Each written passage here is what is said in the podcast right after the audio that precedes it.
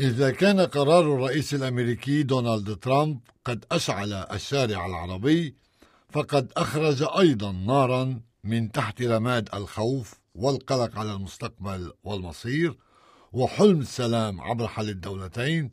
إن في أوساط من أضرهم القرار وإن في أوساط من استفادوا منه.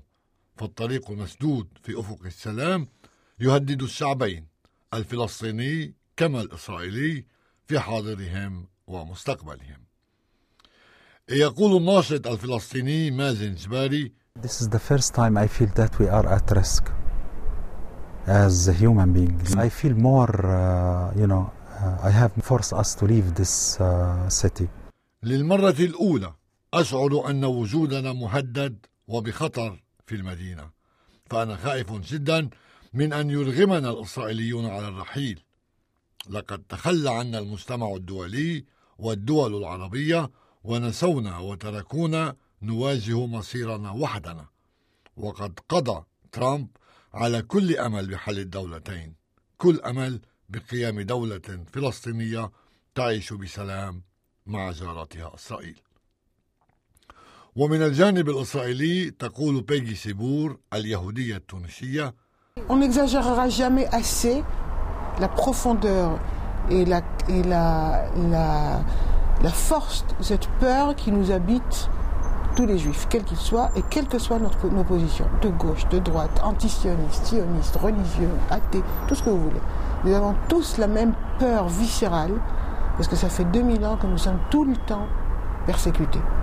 لا نبالغ ابدا في عمق هذا الخوف وقوته فهو يسكن كل اليهود ايا كانت توجهاتهم من اليمين او اليسار من مؤيدي الصهيونيه او معارضيها من مؤمنين او ملحدين فكلنا يمتلكنا هذا الخوف العميق لأننا تعرضنا للاضطهاد طوال ألفي سنة وتضيف Les Palestiniens ont droit à un État, à une souveraineté euh, comme n'importe qui dans le monde. Il n'y a pas de raison qu'il ne l'ait pas comme tout le monde.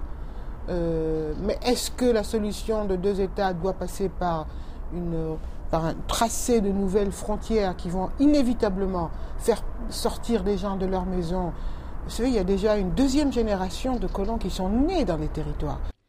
للفلسطينيين الحق بدولة سيدة كما كل المجتمعات في العالم ولا سبب ولا مبرر لعدم الحصول عليها لكن هل يجب ان يمر حل الدولتين بترسيم جديد للحدود سيؤدي بدون شك إلى إخلاء منازل وإخراج البعض من بيوتهم. ولا ننسى أن الجيل الثاني من المستوطنين ولدوا في الأراضي الفلسطينية.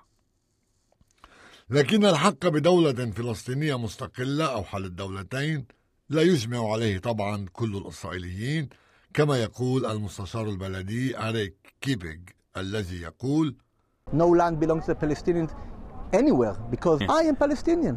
You came from Saudi Arabia, from Jordan, Egypt or Syria or Lebanon. What's the difference? لا توجد أرض تابعة للفلسطينيين فمن هو الفلسطيني؟ أنا فلسطيني ولا فرق بيني وبين عربي وصل منذ عشرين أو ثلاثين سنة قبلي من العربية السعودية أو من الأردن أو مصر أو سوريا أو لبنان فأين الفرق؟ والحل الذي يقترحه I believe that easily we can encourage. أعتقد أنه من السهل إقناع وتشجيع مليوني عربي للعيش في السعودية أو الأردن أو كندا أو فرنسا. وهذا ما يجب أن تفعله الحكومة وكل حل آخر لن يؤدي إلا إلى تنامي التهديد لإسرائيل ومواطنيها إن لم يكن اليوم فبعد عشرين عاما. وبعيدا عن الخوف والحلول المتعثرة ثمة سؤال يطرح نفسه بعد فقدان ترامب مصداقيته بالنسبة إلى الفلسطينيين. من سيكون البديل عن الأمريكيين في رعاية مفاوضات السلام؟ تجيب مراسلة هيئة الإذاعة الكندية في الشرق الأوسط ماريا بيدار.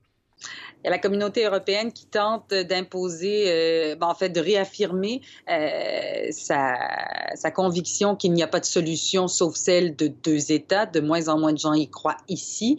Et pour les Israéliens, les Européens n'ont pas beaucoup plus de crédibilité qu'aujourd'hui les Américains en ont aux yeux euh, des Palestiniens. Et donc, et les Israéliens et les Palestiniens, beaucoup d'entre eux nous ont dit avoir l'impression d'être seuls face à eux-mêmes et que peut-être, peut-être, ça pourrait être l'occasion de s'asseoir, de se parler directement et d'arriver à se comprendre.